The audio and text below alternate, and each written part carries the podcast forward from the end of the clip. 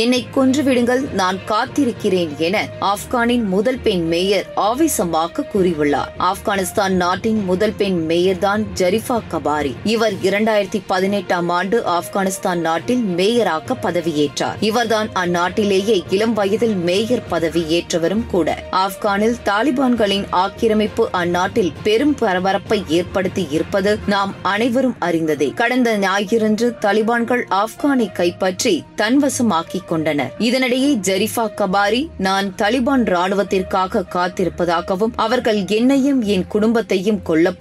போவதால் அதற்கு தயாராகிவிட்டதாகவும் கூறியுள்ளார் மேலும் அவர் தன் கணவருடனும் குடும்பத்தினருடன் அமர்ந்திருப்பதாகவும் தன்னை போன்ற மக்களையும் குடும்பத்தினரையும் தலிபான்கள் கொல்லப் போகிறார்கள் எனவும் கூறியுள்ளார்